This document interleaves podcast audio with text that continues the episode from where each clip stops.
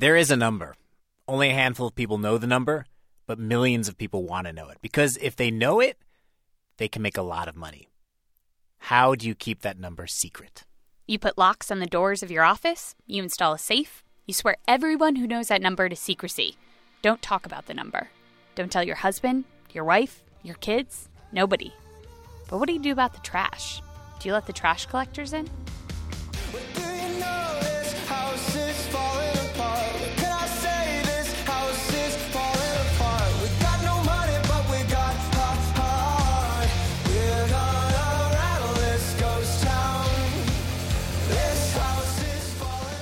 Hello and welcome to Planet Money. I'm David Kestenbaum. And I'm Caitlin Kenney. Today is Friday, August 3rd. On the show today, the story of that number and the lengths that people will go to to protect it.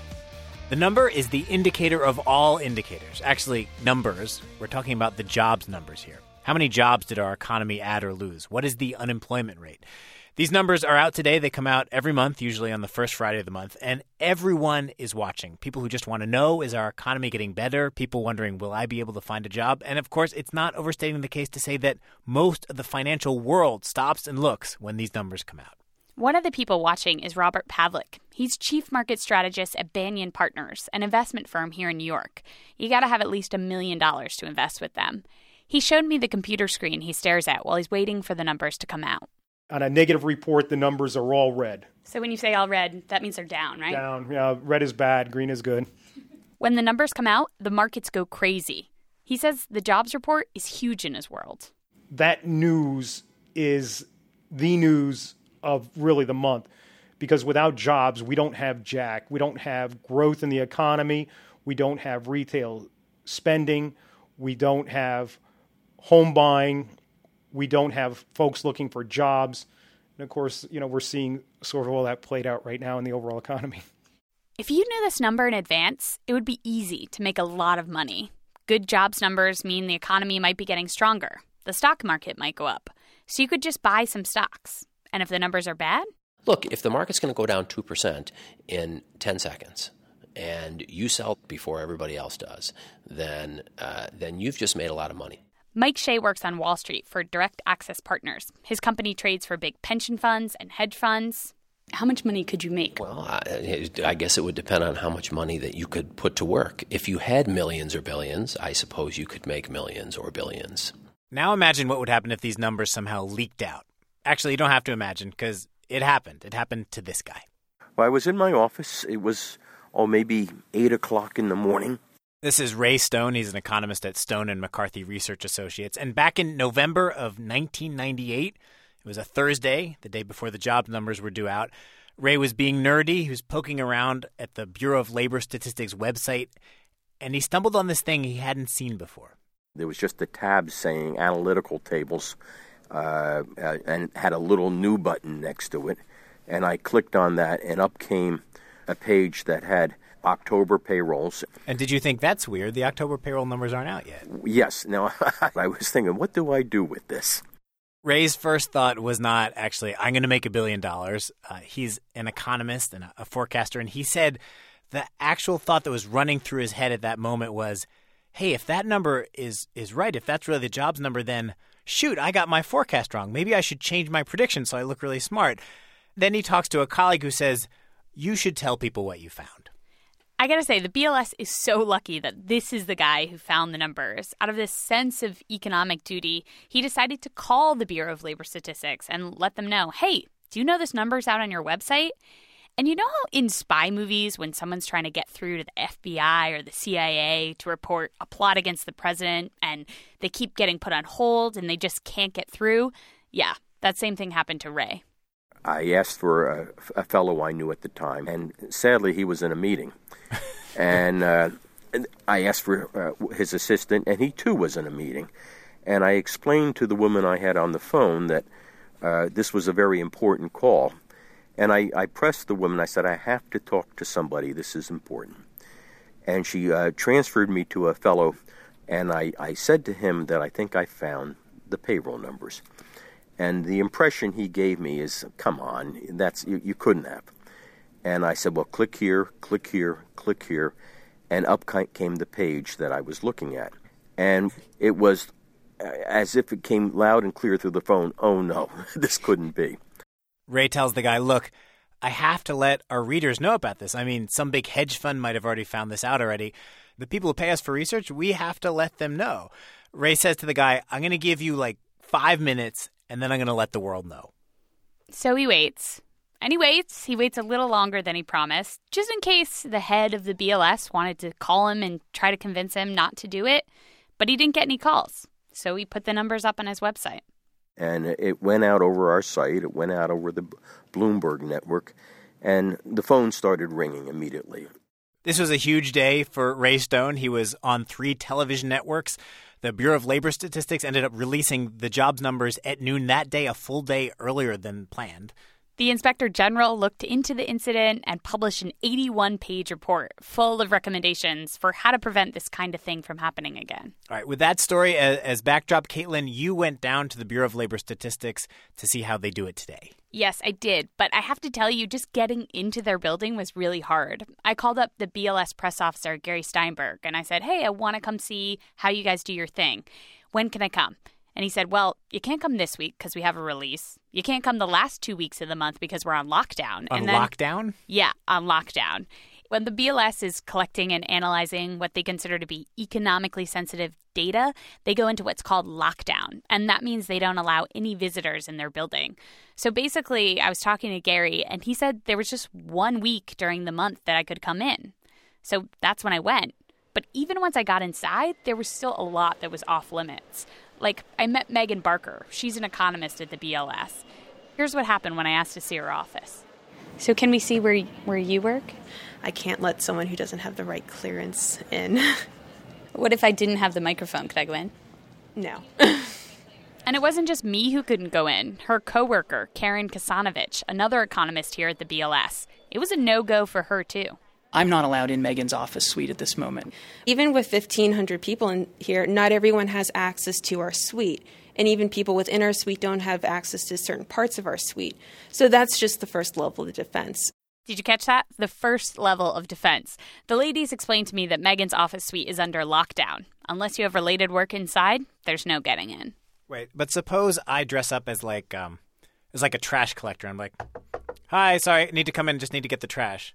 Yeah, they're already prepared for that. Karen told me they don't let the trash collectors in. There is a giant trash can at the door to each of our offices, and and everyone seems to be fascinated by the fact that economists do have to take out their own trash for at least one week a month. What if I say I'm the IT guy? That's what happens in the movies. Like, I gotta fix your uh, printer toner cartridge.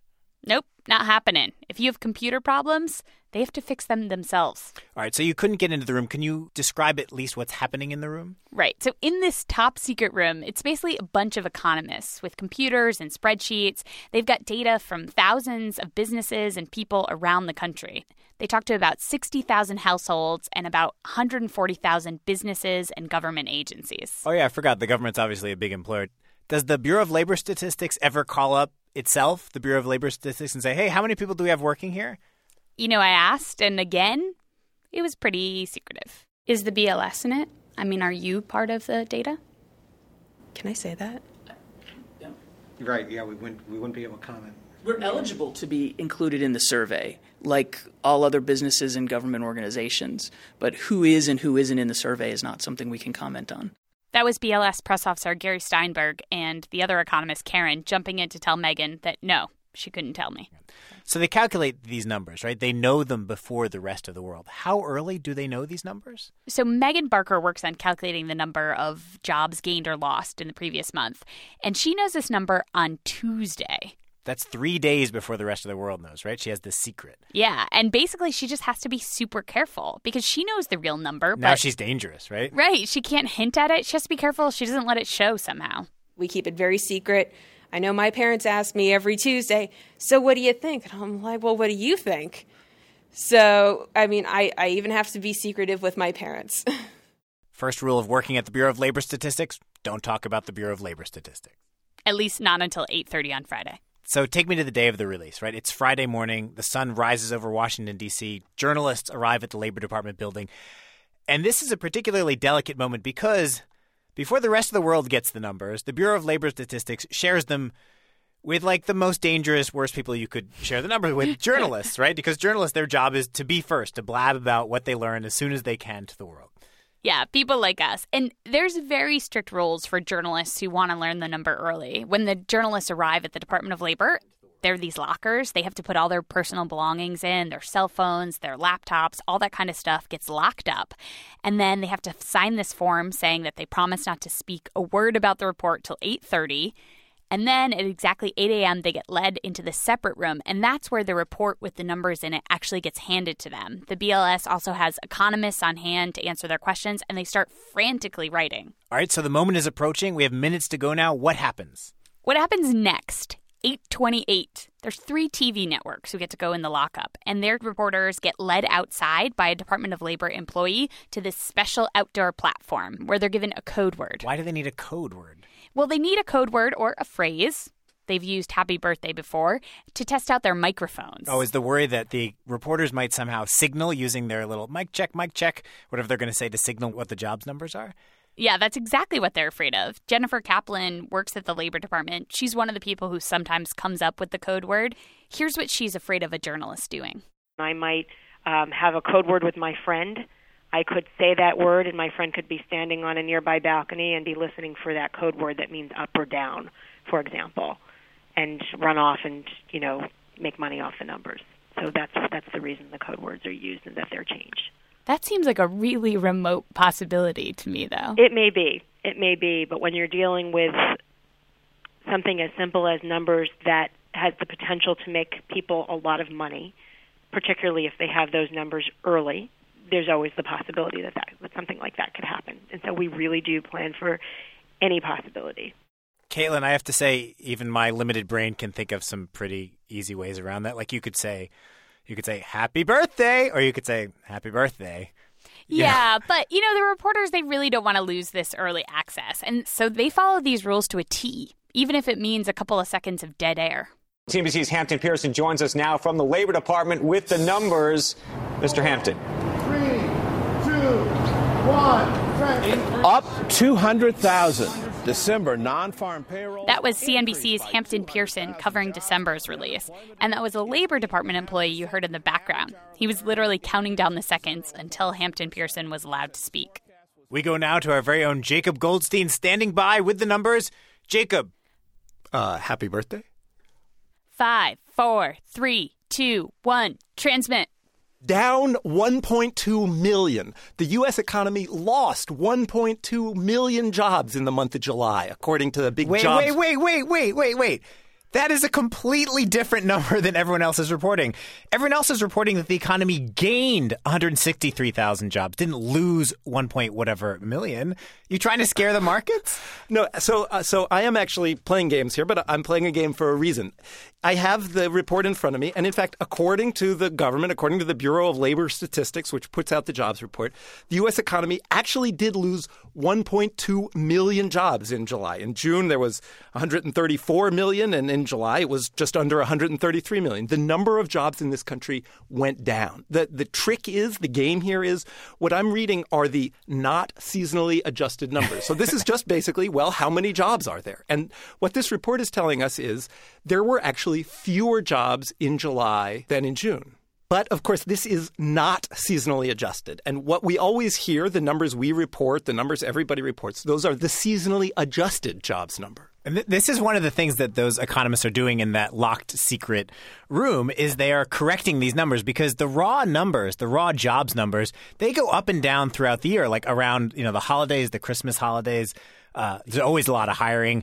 It would be it would be sort of confusing, you know, if every November the jobs numbers started to spike up and you had to wonder was that normal, was it abnormal? So what they do is they try and correct for that.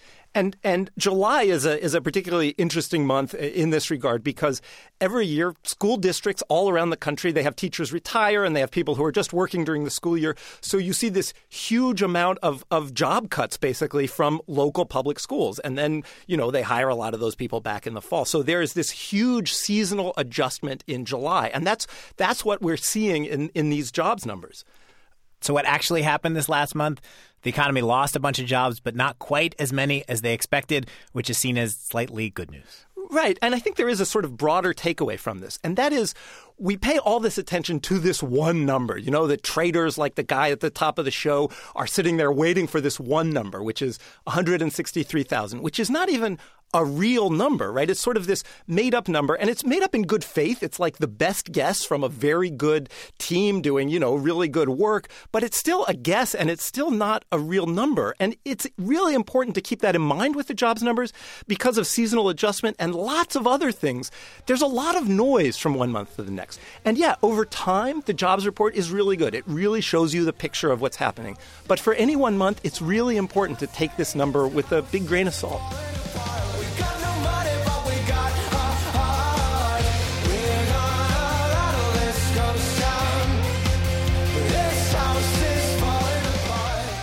As always, we'd love to hear what you think of the show. If you can send us email, planetmoney at npr.org. You can also find us on Facebook, Twitter, Tumblr, Spotify. We're out there, people. Get in touch.